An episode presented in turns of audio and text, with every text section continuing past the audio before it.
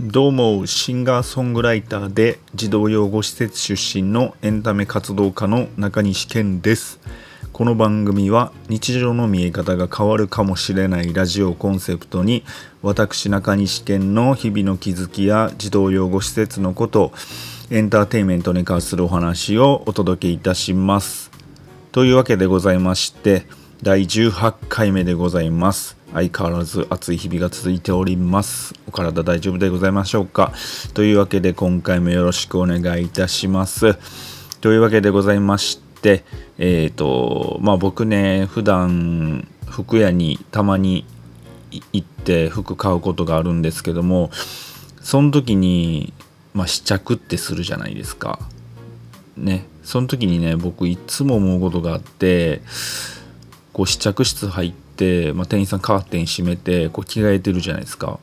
で着替えてる最中に店員さんに「サイズどうですか？」みたいな「どんな感じですか？」とか聞かれるじゃないですか。であの時に一回その試着してる服を店員さんに披露するべきなのかどうかってすごい悩みません？あれ僕めちゃめちゃ悩むんですよ。あの時にんなんか一回披露するべきなのか、その場所で「あ、いけてます」って言うべきなのか、すごい悩む悩む時があるんですよ。まあ大概僕はもう「あ、大丈夫です」っていうことがあるんですけども、でそれどうしてんのかなっていうのをすごい思っててですね。でその後なんですけども、試着し終わった後にこう試着室からその服がこう自分に合わなかったとするじゃないですか。でその時にえー、試着室からこう出た時に店員さんが寄ってきて「どうでしたか？」みたいに聞かれた時に、あの時の受け答えの仕方というか「あまああまあいいです」って言ったらいいんですけど、なんかこうちょっと一個引っかかるというか、まああれももしかすると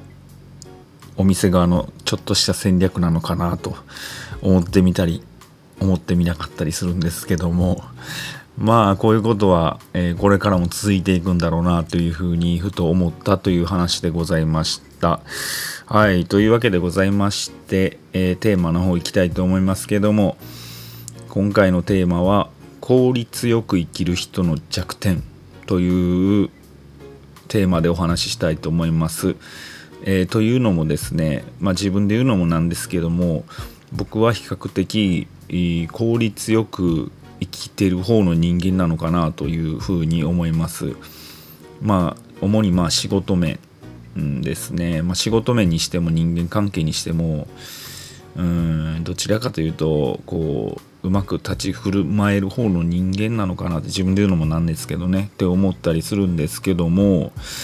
でまあそれはそれでいいと思うんですけども。うんこうやって生きているがゆえに弱点も結構あるなと思ってまして、うーん、まあ、効率よく生きているがゆえにあまり怒られることがないと。で怒られることがないゆえに結構言われた時に打たれ弱いっていうとこがあるんですよ。でうーんこれはね、この性格は結構子どもの頃からそうで。うん子供の頃とかこうずっと怒られてた人とかいたじゃないですか、周りでも。でそういう子らっていうのは結構まあ本人は自覚してないでしょうけど、こう率先して失敗しに行くというか、うん僕から見てたらなんでわざわざその失敗をしに行くんやっていう風に思ってたんですよ。で逆に全然怒られない人もいたじゃないですか。うんでそういう人らは、まあ、さっき言ったみたいにこう人の失敗を見て怒られないように立ち振る舞うっていうことを知ってるというか、うーんそういう人らは、まあ、どっちかというとこう効率よく生きる人なんかなと思ったりするんですけども、まあうーん僕のイメージではそういう全然怒られてない人っていうのは打たれ弱いんかなというふうに思ったりします。うーんなので結構まあ僕もそうなんですけど、こう議論が苦手というか、ううん、自分の意見が否定された時のダメージが結構でかいので、うん、議論が苦手やったんですよ。でもこの先生きていく上で、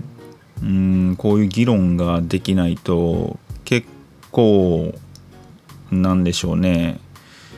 進まない、物事が進まないこともあると思うので、まあ、意見がぶつかる時も時にはあると思うので、まあ、その時にそういう場所を避けてばっかりいても何も変わらないなと思って、最近は、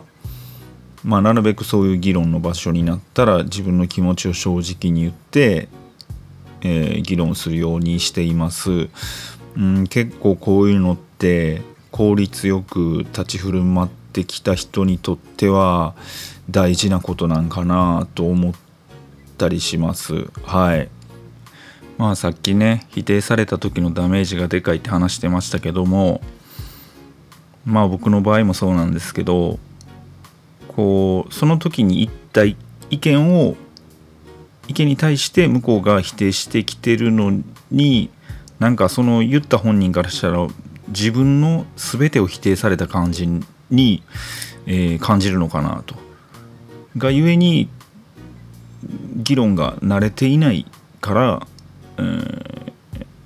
そういうふうに感じてしまう。で、まあ、そういう議論を避けてしまうのかなというふうに思いました。というわけでございまして、今回は効率よく生きる人の弱点についてお話しさせていただきました。えー、またこのポッドキャストのチャンネル登録の方よろしくお願いいたします。そして僕のホームページの方に歌とかインタビュー動画とかありますので、えー、そこであのこのポッドキャストの説明欄からリンク貼っておきますので飛んでください。まあ、リンクから飛べない場合は中西健ウェブサイトで検索してみてください。それではあなたの一日がいい日でありますように。ここまでのお相手は中西健でした。